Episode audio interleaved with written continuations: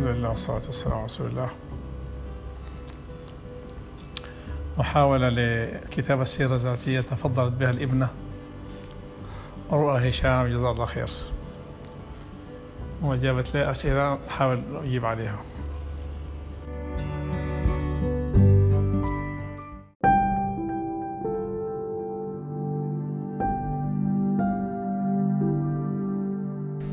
الليلة حنتكلم عن أيام الجامعة.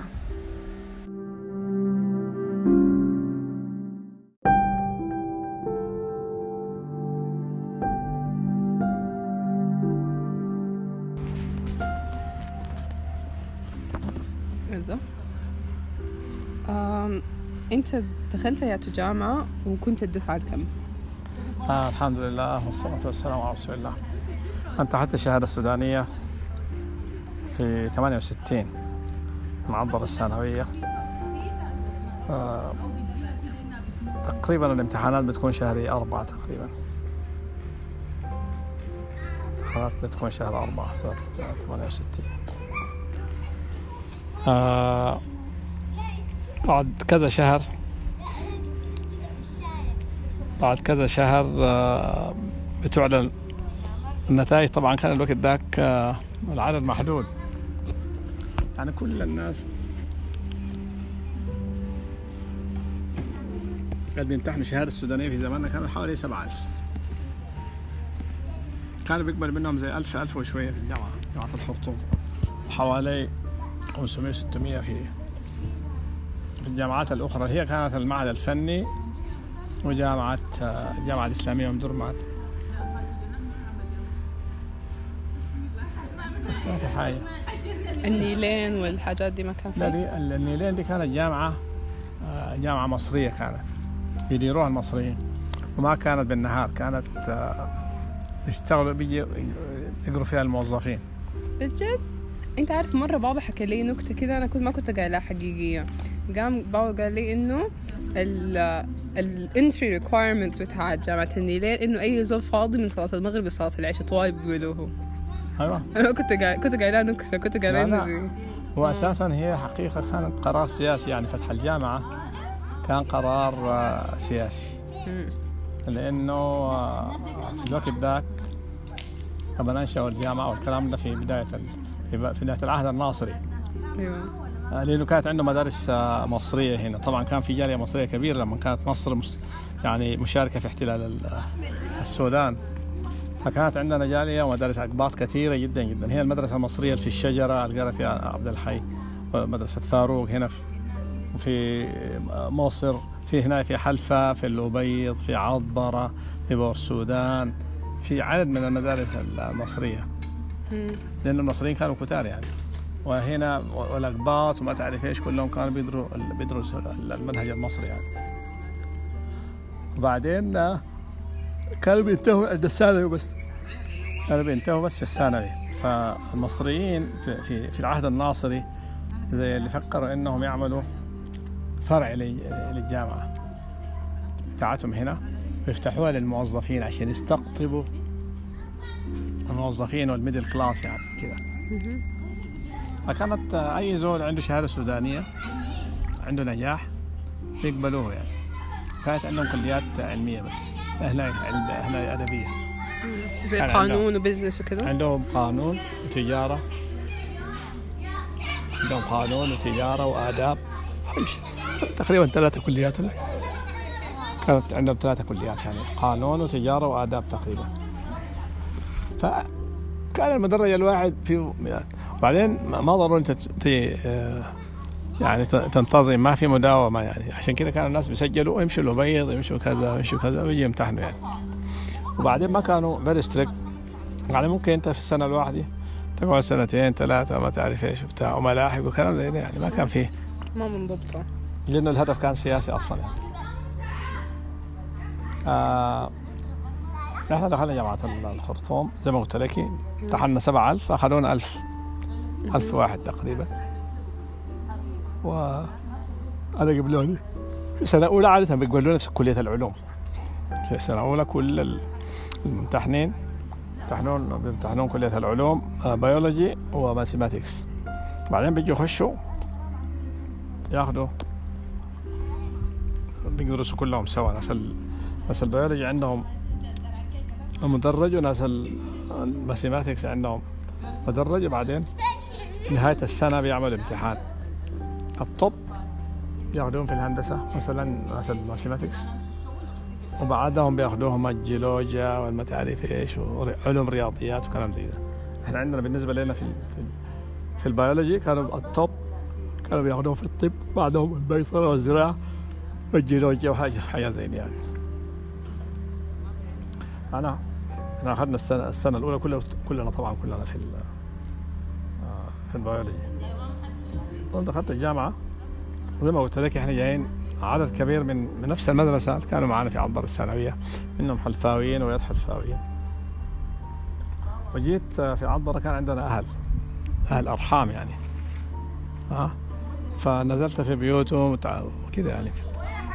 كان الواحد منهم ناس سهير ديل، السهير ديل أبوها كان شغال في الوسطى يعني، وبرضه كنا بنمشي نزورهم يعني. طبعا الداخلية بحمد الله يعني ما بتخلي الواحد محتاج لحاجة أصلا، لأنه داخلية سكر وشراب وأكل. وكان أحمد أخوي الله يرحمه هو اللي بيرسل لي مصاريف التي كاش يعني المصريات يعني. وكان شغال شنو؟ كان شغال في البريد.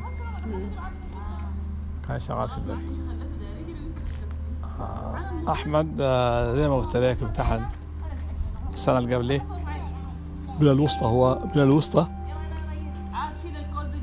امتحن من الوسطى سنة 63 وحصل على نجاح يعني، لكن ما قبلوه في المدرسة الثانوية. وبعدين قدم لمدرسة البريد والبرق وأخذوه، بياخذوا زي 6 شهور ولا سنة في مدرسة البريد والبرق، وبعد ذاك بيتخرج يشتغل هنا شوية في الدرمان، وبعدين مشى بورسودان. أنا لما جيت في عنبر الثانوية هو كان في بورسودان، عشان كده أول إجازة مشيت له في بورسودان. زي ما قلت لك صادفت أبوي هناك برضو كان عشان يسافر. طبعا حلفة بعد الاستقلال كان استقلال شنو يا بنتي؟ مش أنت قلت إنه بعد الاستقلال بعد الهجرة قفلوا؟ مش بعد الاستقلال، بعد الهجرة. بعد الهجرة قفلوا النقل النهري، طبعا انتهى والسكة حديد وقفت. أبوي طبعا جاء قبل الهجرة بحوالي 3-4 شهور، وقعد معانا الهجرة كلها. بعدين شهر 9 تقريبا عايز يرجع شغله، فبيرجع شغله عن طريق بورسودان، حيمشي من بورسودان حيمشي السويس وكده.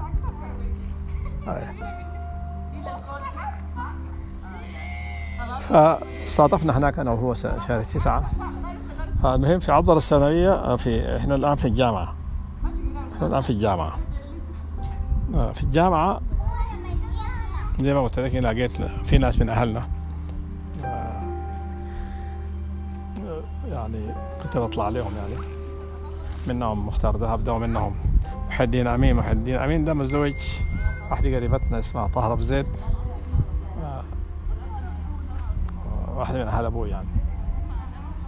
فكنا بنطلع لهم، كانوا قريبين جدا كانوا ساكنين في سكة حديد، قريبين جدا من المدرسة يعني.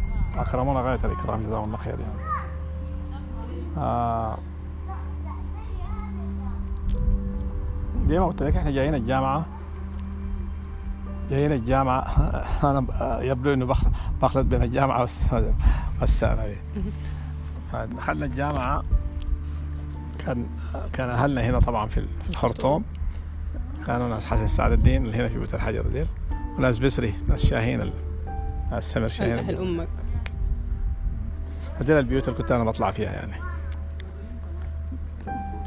يعني مين للبيتين ديل أقرب الناس إليه يعني. ودخلنا الجامعة من هناك، طبعا إحنا جايين من هناك منظمين إخوان مسلمين يعني.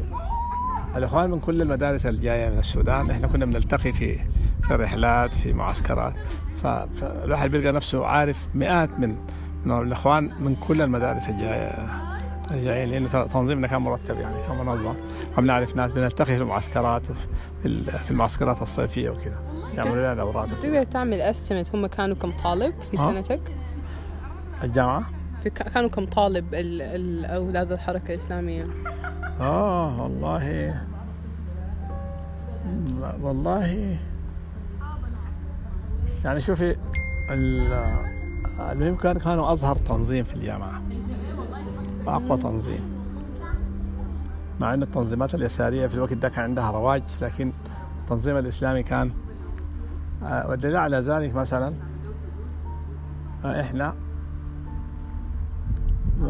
يعني الناس عشان يواجهوها كان لازم يتكتلوا، ما في تنظيم لوحده يستطيع يتغلب علينا. عشان يهزمونا لازم كلهم يتكتلوا عشان يقدروا. مثلا لما قامت ثورة أكتوبر، ثورة مايو، إحنا خلاص انتهينا من أولى وماشيين ثانية. في مايو سنة 69 قام الانقلاب بتاع نميري، وكان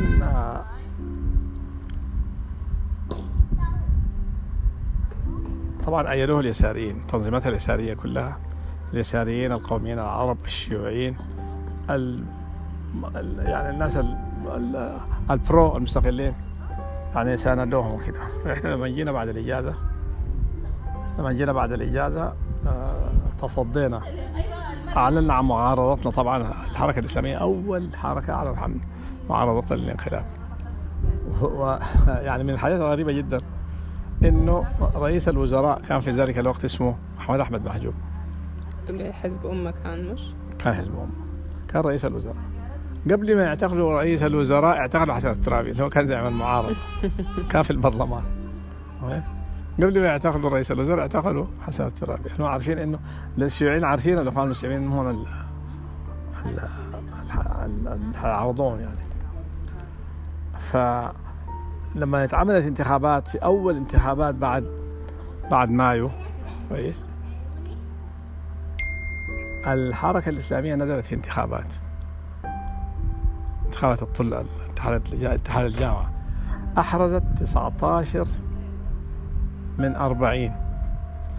وطبعا لأنه كان في نظام بتاع التمثيل النسبي، التمثيل النسبي ده ما كان بيتيح لأي تنظيم يحصل على أكثر من نص الكراسي ماكسيمم، يعني أنت ما بتقدر ترشحي أكثر من نص الكراسي. فنص الكراسي 20، إحنا جبنا 19 لأول مرة في تاريخ الانتخابات بتاع جامعة الخرطوم. في تاريخ التمثيل النسبي حزب بمفرده يحصل على 19 مقعد من 20. ولو كان ما تمثيل نسبي احنا كنا هنكتسح الانتخابات كلها. عشان كده بعد ذاك احنا حرصنا انه نغير القانون بتاع الانتخابات وعملناه الحر المباشر، بمعنى انه كل تنظيم ينزل قائمة، كويس، او كل تكتل ينزل قائمة. هو الدستور الاتحاد بيغيره كيف؟ يعني إنه لازم كل الطلاب يوقعوا ولا شنو؟ بيعملوا استفتاء، كويس، ويوافقوا عليه في المجلس 40 بتاع الجامعة، ويطرحوه على الطلاب في اجتماع جمعية عمومية يعني، كويس، يطرحوا الخيارات دي بعد ما يفوز، بعد ما يمر في المجلس 40 بتاع الجامعة، كويس، يطرح الاستفتاء على الطلبة يعني الجمعية العمومية. فإذا أيدوه خلاص يغيروا الدستور. فغيرنا بعد ذاك قانون الانتخاب من التمثيل النسبي إلى الحر المباشر. الحر المباشر يعني إنه مثلا أي كتلة بتاعت أحزاب ممكن تنزل قائمة كاملة 40 طالب، كويس، ممكن بالتناصر يعني، ممكن مثلا الشيوعيين والبعثيين والمتعرف الأحزاب المتشابهة ممكن ينزلوا في قائمة واحدة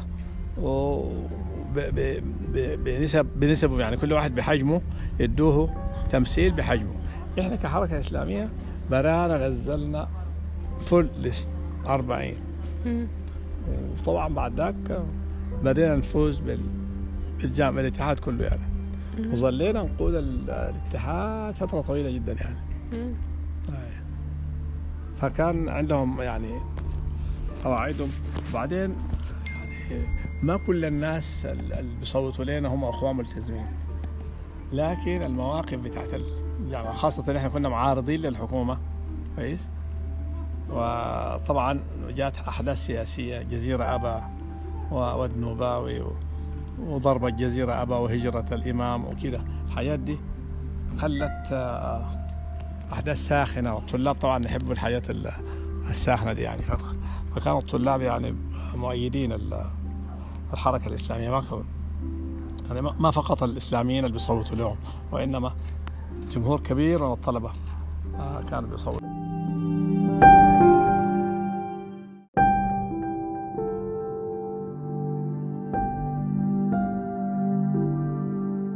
يا جماعة الخرطوم زمان بيسموها ايه كده، الحلوة مستحيلة ولا شو؟ جميلة المستحيلة، جميلة مستحيلة، حاجة كده.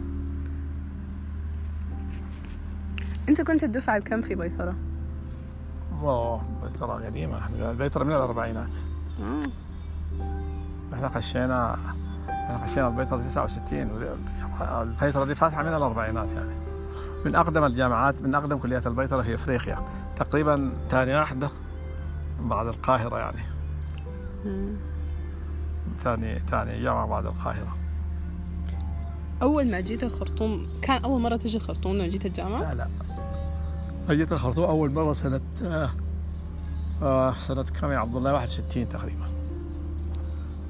مع الحزب؟ مع الحركة الإسلامية؟ لا، في الوقت ذاك إحنا ما بقينا حركة إسلامية. في الوقت ذاك أنا لسه في أنا في الوسطى يا ربي، 61 أيوه، في الوسطى، لأنه خشيت السنة 64 وجيت مع فاطمة سعد الدين اللي واحدة، اللي هي فاطمة سعد الدين أو إيمان تعرف سعد الدين، بتعرفيها إيمان؟ دي عمتها، كانت معلمة، كانت ظاهر كورس هنا في الدرمان، فجيت أنا معاها ونزلت أنا في بيت حسن، أول بيت يعني سنة 61. طيب لما جيت الخرطوم للجامعة طوالي نزلت في الداخلية ولا مشيت تزور أهلك؟ أيوة مشينا في الداخلية طبعا، في الأول الواحد بيمشي ينزل على أهله وكده وما تعرف إيش، وبعدين بيمشي الجامعة طبعا قريبة يعني ما كانت هنا جامعة الخرطوم في المبانية الحالية دي. أنت كنت في صوبة، ما كنت في السنتر؟ لا، هنا صوبة. صوبة مش؟ لا، ما صوبة، ما فيش حاجة اسمها صوبة. نحن في شنبات طبعا، كلية الزراعة ثاني تام، من السنة الثانية بنمشي شنبات، لكن في السنة الأولى هنا جامعة الخرطوم اللي هو تحت الكوبري، السنتر بتاعكم ده. الداخليات اللي تحت النفق دي كلها كانت تحت الأولاد. البنات كانت هناك، شفت جامعين، شفت كلية الهندسة أو طبعا مش نحتاج في النص، مدخل الجامعة الرئيسي ده مقابله الحتة دي كانت في داخلية البنات يعني، حتى حسب بقت دي مباني إدارية حسب قايم بالشكل ده يعني. فكانت وبعدين طبعا البنات محدودات، طبعا في حاجة لازم تعرفيها هسه الآن، البنات بيخشن يعني يجيبن يحرزن الأوائل وما تعرف إيش بتاع. زمان البنات بيدوهن كوتا يعني، البنات زمان بيدوهن لأنه ما بيقدر ينافسن. أول شيء مدرسة البنات ما كانت كثيرة زي مدرسة الأولاد، كويس، وبعدين في المناسبة ما بيقدروا ينافسوا مع الأولاد، كويس، فبدوهم حصة في كل يعني في الكلية الطب بيدوهن مقاعد، بغض النظر عن الدرجة بتاعتنا بيجيب لنا، فكان بدهم مقاعد في كلية الطب، كلية الهندسة، كل الكليات الكويسة دي يعني. أيوة. هم هن والجنوبيين برضو، لأنه برضو مدارسهم كانت ما مستقرة وما تعرف إيش بتاع، فالجنوبيين برضو بدهم كوتا، مثلا 10 طلاب، 20 طالب يعني، ما بعرف كم، لكن المهم عندهم كوتا بغض النظر عن درجاتهم. فالطالبات والجنوبيين كانوا بيخشوا بالكوتا، عندهم حد أدنى يعني. ممكن طبعا هم لو جابوا بذراعهم نسب كويسة ممكن ينافسوا، ممكن يخشوا، لكن عندهم حد أدنى. كويس. كان في بنات في الكلية بتاعتك؟ عندنا هيك حال، لكن دفعتنا بالذات ما كان فيها بنات. دفعتنا بالذات يعني هي أول دفعة فيها بنات، كان الدفعة اللي قبلنا كان في 4 بنات أول مرة يعني، أول بنات يدخلها كلية البيطرة الدفعة اللي قبلها أربع بنات. الحاجة دي كانت acceptable بالنسبة كانت acceptable في المجتمعات؟ كان في حل. يعني حس أنت من حلفة كان في بنات كنت تعرفي جيلك دخلوا الجامعة؟ هاي في بنات من الجامعة. أنا طبعا ما بتذكرين، لكن في بنات يعني خاصة الناس اللي كانوا قاعدين هنا في الخرطوم الليل. ناس أبو الريش. أيوة ما كنا بنختلط بهم في الوقت ده، ناس أبو الريش موجودين في الخرطوم هاي. لكن في أسر كبيرة، وهن ناس وجدي وأخواته وناس أسامة داود وأهله ديل، يعني في عدد كبير من وناس محمد توفيق وبناته كده، يعني في أسر كبيرة كان عندها. الريتش فاميليز. اوكي. طيب أول إمبريشن جاتك من الجامعة شنو؟ أول يوم كان كيف؟ والله زي ما قلت لك طبعا، لأنه أنا أصلا جاي عندي أصلا صداقات وعندي ناس بعرفهم، وإحنا أصلا جايين من عطبرة، مجموعة جايين سوا حلفاويين وتعرف إيش، أو قروا في حلفة، يا حلفاويين يا قروا في حلفة يعني، فجايين يعني ما شعرين بغربة يعني. وبعدين في الناس اللي قبلنا ديل، ناس أمين أبو ريش وناس فتحي خليل والجماعة ديل، بعدين الناس الدفعة اللي قبلنا، فكنا أوير يعني بالأتموسفير وهي إلا يعني. لكن طبعا الواحد بيمشي بيدهش، بيفاجأ بالديسيبلين والنظام والحريات المتاحة ووجود بنات وسط الأولاد، دي حاجة كانت غريبة يعني. وبعدين النظام الداخليات ذاته يعني إحنا قبل ما نخش الجامعة للأسف كان النظام المعمول به سيلف سيرفيس، كان النظام بتاع إنه الجامعة كانوا يعني بالعلنا درع شديد، كمية كبيرة من العمال كانوا شغالين طباخين وسفرجية، والطالب الجامعي كان بيقعد يخش المطعم يقعد كويس، وهو قاعد بيخدموه زي المطعم يعني، يجيبوا له البيض والفول ما تعرف ايش بتاع والحلو والكستر والحاجات دي، وهو قاعد. واو. قبل ما احنا نجي قررت إدارة الجامعة انها تعمل سيلف سيرفيس، يعني بمعنى انه الطالب يجي بنفسه يشيل الصينية يشيل فيها حاجاته ويمشي يقعد. اضربوا الناس، تخيلي اضرب ما دايرين القصة دي يعني، تفكرها انتقاص يعني الحق. وكانوا بيطلعوا لك السرير، يعني يكون عندك سرير برا وسرير جوا، عندك سرير جوا وسرير برا، لكن العمال هم اللي بيدخلوا برا وكذا، فالوقت داك منعوا القصة دي، عايز تدخل سريرك تمرر على كيفك. فإحنا لما جينا كان يعني أول ما نطبق علينا السيلف سيرفيس يعني كويس، بمعنى إنه الواحد يمشي يخش يمشي تشيل سنة العدس سنة الروب مع الطحنية أو العسل بالطحينة كذا كذا كبدة ما تعرف ايش يعني، واكل كان ممتاز يعني، فطور غدا عشاء اكل راقي يعني. وكان 3 مرات في الاسبوع عندنا حاجه اسمها سبيشال دايت. سبيشال دايت معناها نص فرخه، تخيلي اي طالب في جامعه الخرطوم في العشاء 3 times a week كويس، كان الواحد بياخد نص فرخه و صارت في العشاء بيت لبن وما تعرف ايش بتاع باسطة وتحلية وحياة يعني أكل يعني، صرف تقيل علينا يعني. الصرف ده هم كانوا expecting إنه الناس تعمل يعني هم expecting شنو من الستودنتس إنهم يصرفوا عليهم قدر ده.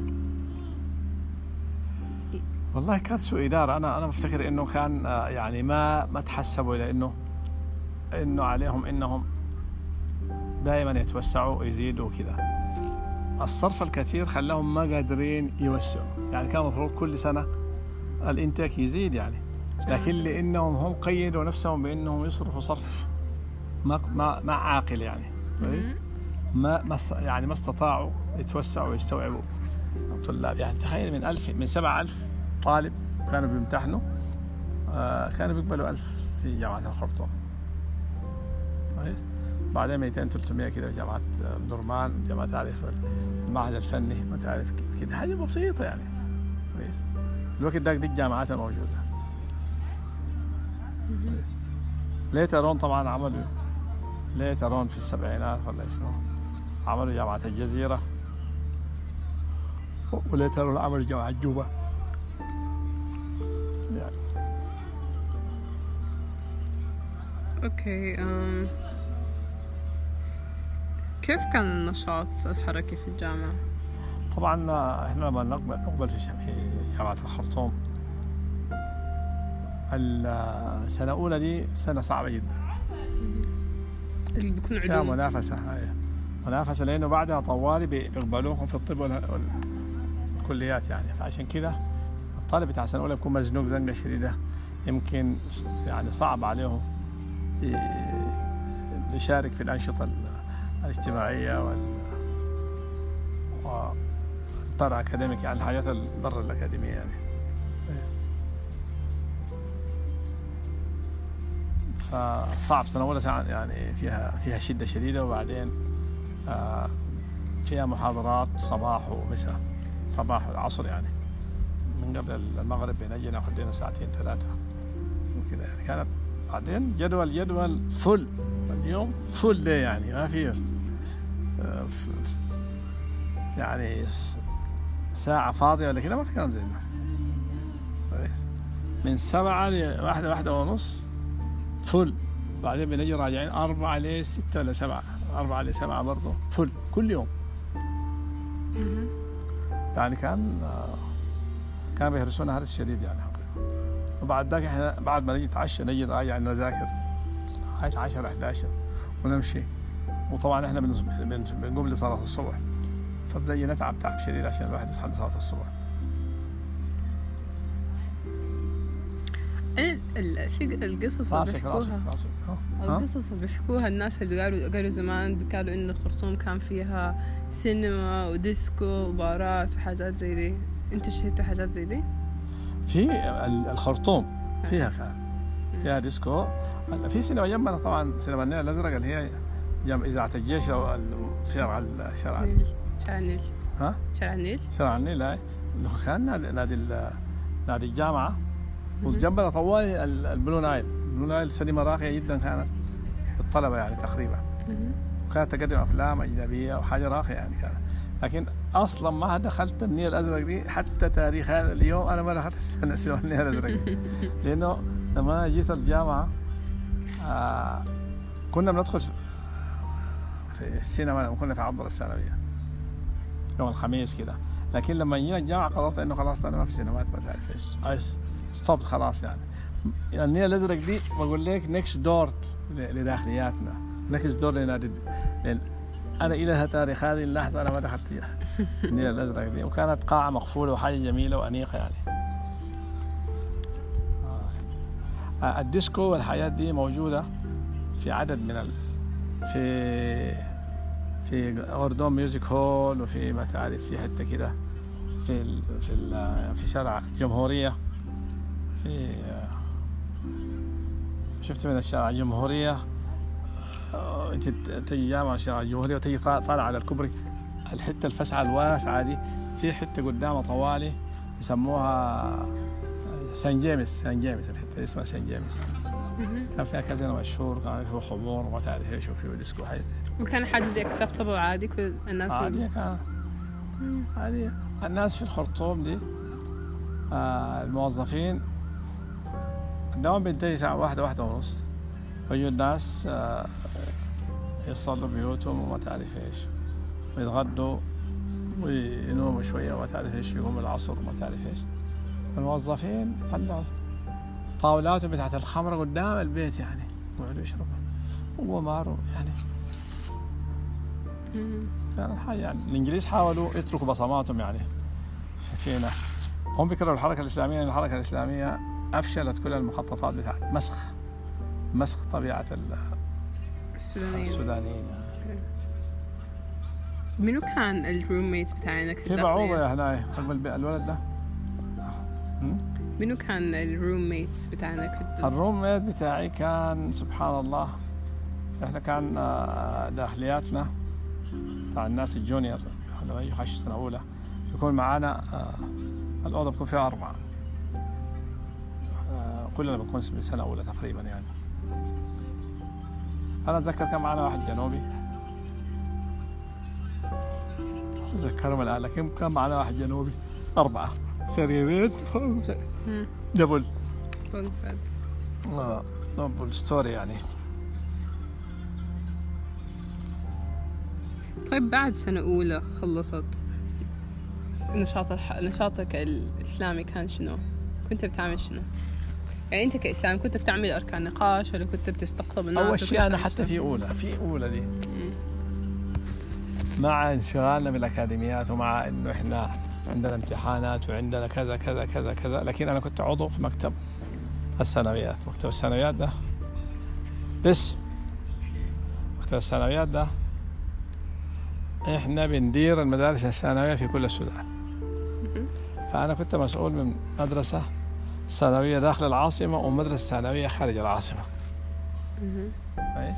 المدرسة الثانوية داخل العاصمة دي أمشي لها مرة كل أسبوعين كده، بمشي أشوفهم عاملين شنو ويجندوا شنو وأديهم توجيهات وأديهم محاضرة وكده في الفسحة بتاعتهم يعني. فبضطر أحيانا أدك لي حصة حصتين، مش بالبساطة، مش عشان أدي الواجب التنظيمي ده. فكنت مسؤول فترة من الخرطوم الثانوية اللي هي جنب الجامعة طوالي، وفي فترة من بحر الثانوية، وفي فترة من محمد حسين الثانوية. محمد حسين الثانوية اللي في أمدرمان. المدرسة الخارجية كنت مسؤول منها، كنت مسؤول من مدرسة النيل الأبيض الثانوية، وده كان لازم يعني أتليست وان صغير لازم أمر عليهم. فبمشي من هنا للدوام البساط، كانت في بساط منتظمة وكويسة يعني. بمشي الدوام، من الدوام بمشي بدوني عنوان واحد كان أستاذ اسمه جورجيل، بمشي له في الدوام وبعد داخل بودين على المدرسة يعني. فكنت مسؤول من الطلبة ديل، مسؤول من النيل الأبيض الثانوية، بشرف عليهم على تدريبهم وعلى اشتراكاتهم وعلى تزويدهم بالمواد الثقافية وكذا.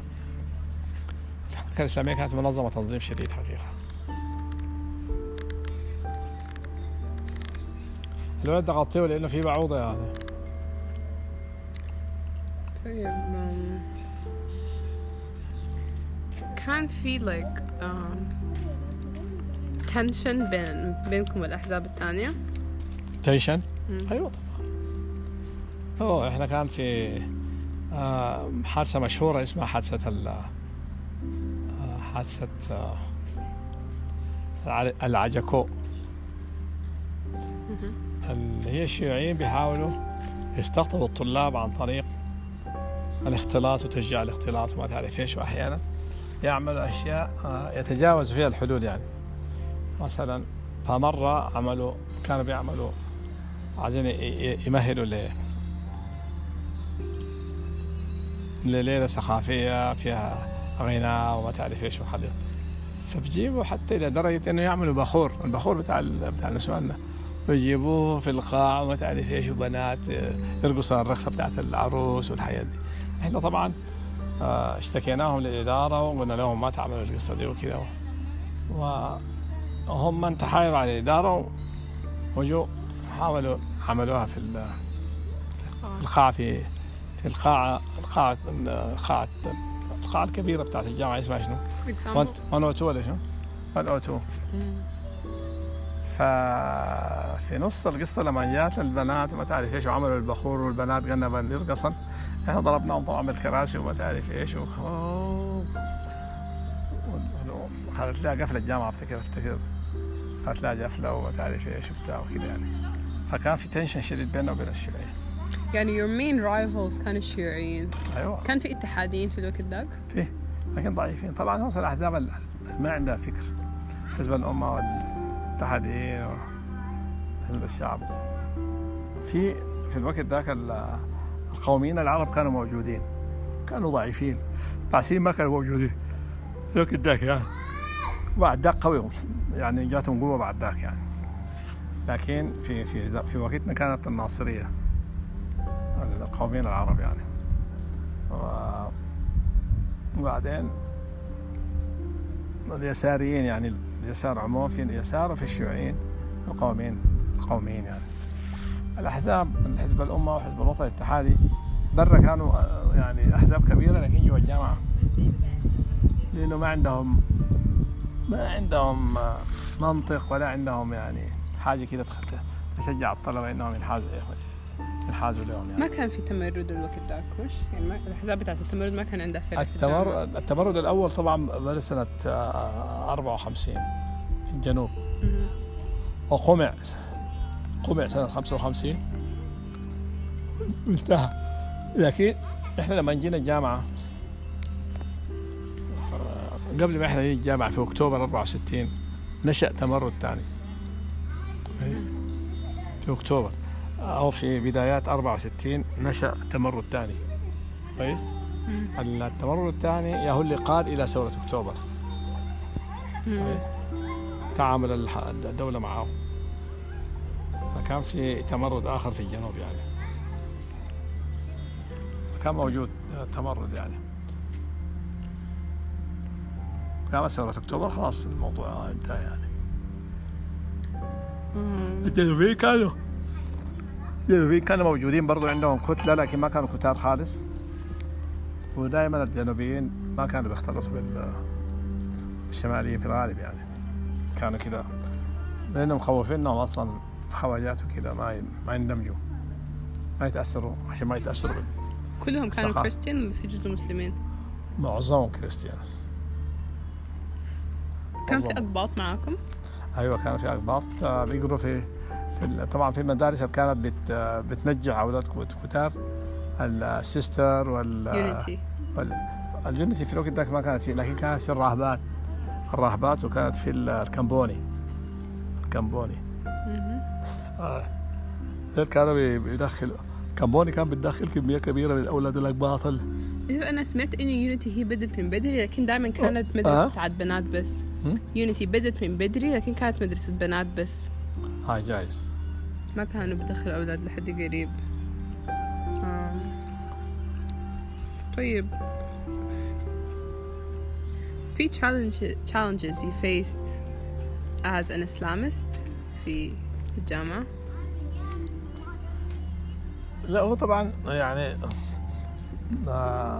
مش ما كانوا يحاولوا مثلا حسنا أنا أصحابي اللي بعرفهم في الجامعة مثلا اتحاديين أو شيوعيين جهاز الأمن بيحاول دائما إنه يتعقبوا، بيكون في ناس following them، بيكون في يعني طلاب تانيين مجندين من ناس الجهاز بيكونوا بيحاولوا يتجسس عليهم عشان يعرفوا معلومات كذا. أنتوا كانوا بتجسس عليكم؟ لا كان فيه ما كان في تجسس. طيب كنت في تيمز في الجامعة مثلا swimming، كنت في بتعمل extra curricular activities sports أو شعر أو أي حاجة دي في الجامعة؟ يعني حاجات تانية غير القراية وغير الحزب. طبعا بنعمل لقاءات سياسية ونخاطب فيها الناس وندعوهم لليالي سياسية يعني.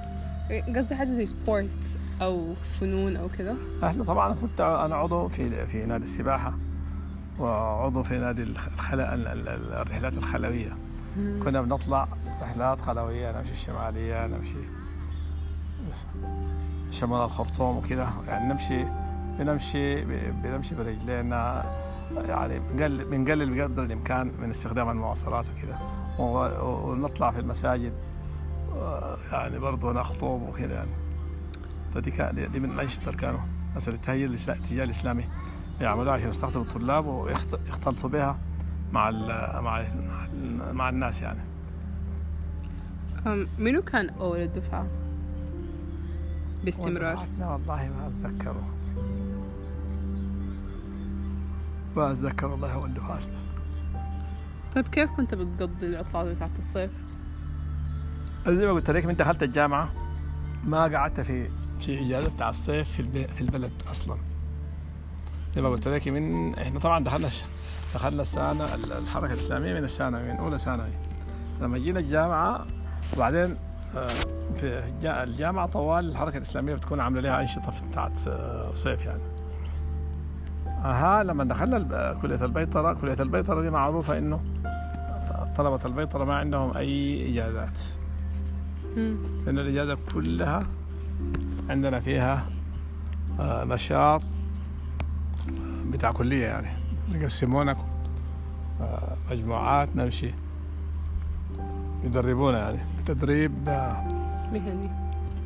ايوه، واختلاط عشان نعرف البيئه بتاعتنا بتاعت العمل يعني، ونتعرف على كردفان، نتعرف على دارفور، ونعمل شنو اتيام التطعيم، ونزور المراكز البيطريه الموجوده في السودان. زرنا مثلا النشيشيبه، زرنا الغزاله، جاوزتهم بنين، ما تعرف ايش، فيها مراكز بيطريه كبيره، مراكز ابحاث بنمشي لها عشان نعرف طبيعه العمل البيطري. لا نزور مسالخ، نزور اسواق ماشيه كده يعني. كان العمل البيطري في السودان متطور في الوقت ذاك مقارنه بالحتات الثانيه؟ الايه؟ كانت البيطره متطوره في السودان؟ خالص. البيطره من السودان، من الدول الكبيرة القديمة اللي تقريبا يعني زي ما قلت لك ثاني أو ثالث دولة يعني، يمكن بعد جنوب أفريقيا ومصر الدولة الثالثة السودان. عشان كده كانوا بينتدبوا مننا لنيجيريا، لكل الدول اللي حولنا، عايزة ناس كانوا بياخذون منها من السودان. والله أنا يمكن إحنا أعتقد إنه إحنا يمكن لانه احنا انا بعرف ناس اخذوهم من هنا من السودان، مشوا اشتغلوا في جنوب افريقيا. طيب في حياتك البيرسونال انت تزوجت ديورينج الجامعه؟ ايوه، انا كنت في اخر السنه. في اخر سنه انا تخرجت 73 و في الإجازة من ثالثة، من رابعة ل5 جامعة.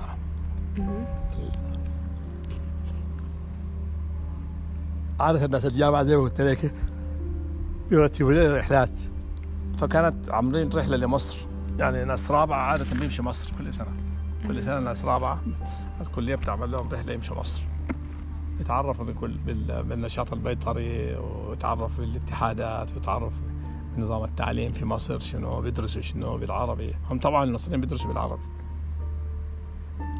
انا ما مشيت معهم لانه كنت قررت اتزوج يعني. اتزوجت السنه ديك.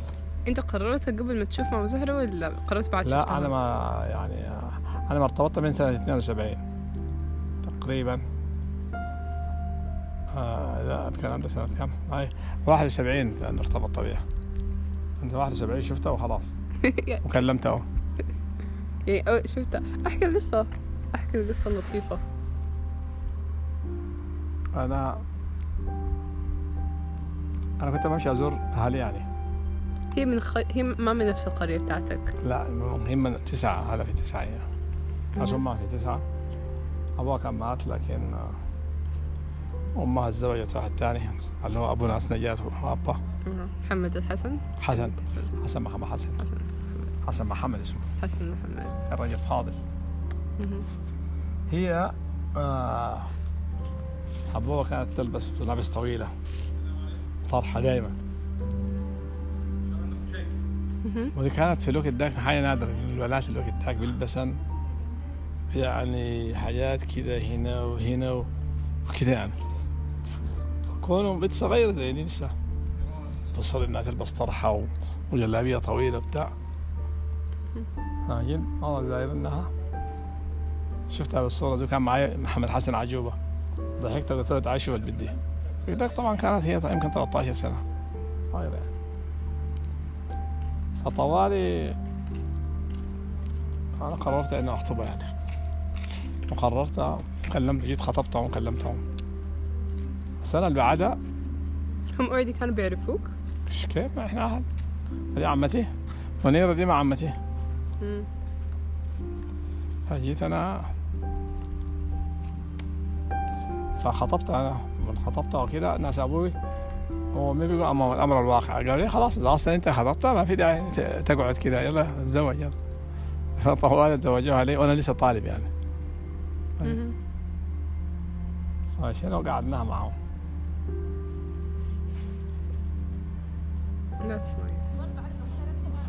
كان عرس ممتاز جدا. يوني ناس من الخرطوم من هنا، يوني ناس أصدقائي يعني. عملتوا لنا عرس كبير؟ طبعا احنا عجل وطبعا ناس يعني طبعا المسائل دي زمان الحياة ايزي يعني ايزي الحياة. كان في غناية وكذا؟ لا لا لا احنا ما عندنا غناية. احنا عندنا اول شيء يا واحد اسمه محمد حسن عبد محمد حسن محمد حسن محمد حسن محمد حسن من أنصار السنة يعمل محاضرة في بعد العقد يعني. بعد ذاك كان في مديح يعني مديح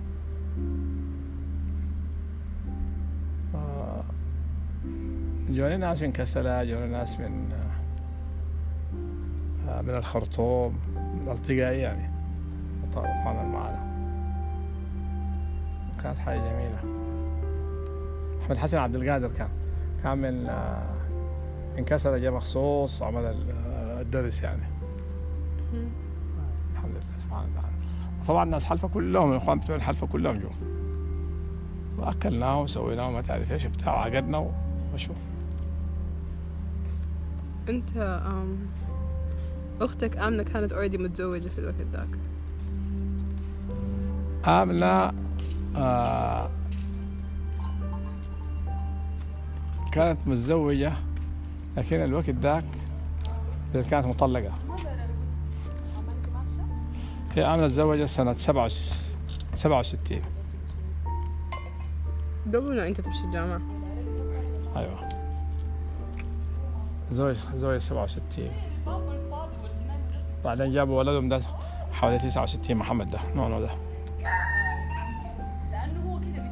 زي سنة 70 أو 71 اختلفوا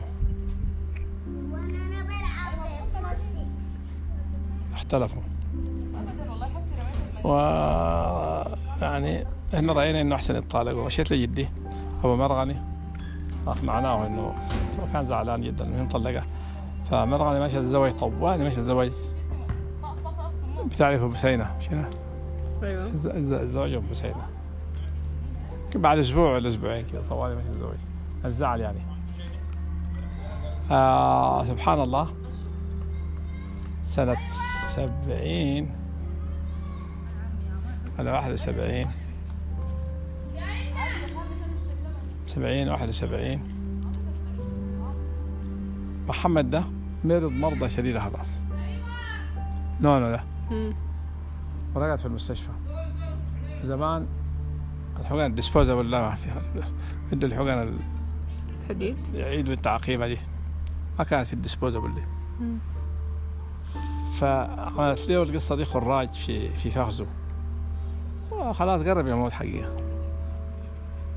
قرب يموت الله يتذكر الولد ده ما كان لا يرضع لا ينوم لكن الخراج طبعا كان فاقده طبعا فاقده كله قدر شنو يعني. المهم لما فتحوا له الخراج الولد ده نام 24 ساعة سبحان الله. فالفترة بتاعت المستشفى قربت بيناتهم بعد ما قعدوا زي سنتين ثلاثة من بعض فسبحان الله يرجعها سبحان الله. لما رجعها المرة الثانية زعلت وطلبت الطلاق وطلقها وخلاص.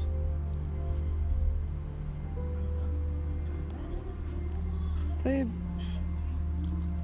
في حاجات تانية أنت بتفتكر مهمة إنك تحكيها في عن فترة الجامعة؟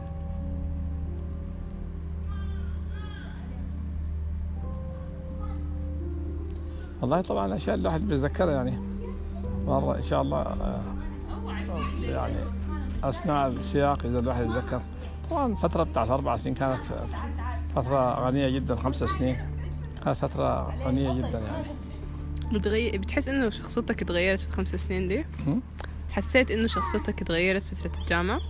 طبعا يعني أنت الواحد هنا في الجامعة مسؤول من نفسه لكن أنت أوريدي كنت مسؤول من نفسك من السنة. إحنا طبعا زمان أصلا زي ما قلت لك من الوسطى إحنا أصلا بنطلع ماتشور يعني بمعنى إنه الواحد من الوسطى أنت بتفارق أهلك يعني أنا فارقت أهلي عمري 12 سنة سنة 60 أنا عمري 12 سنة ها؟ أيوه بنجي الداخلية نقعد أسبوعين بعيد من أمك وأبوك أيوه وتطلع سريرك براك وتغسل هدومك براك وتصحى براك ما فيش خلاص. لكن طبعا الداخليات ونظامه في طابع الداخليه يعني وفي رقابه وكده. يعني حقيقه يعني الحكومه السودانيه في الوقت ذاك كانت بتقدم خدمات يعني بدون اي دفع قيمه، ما في زول بيدفع قريش اصلا.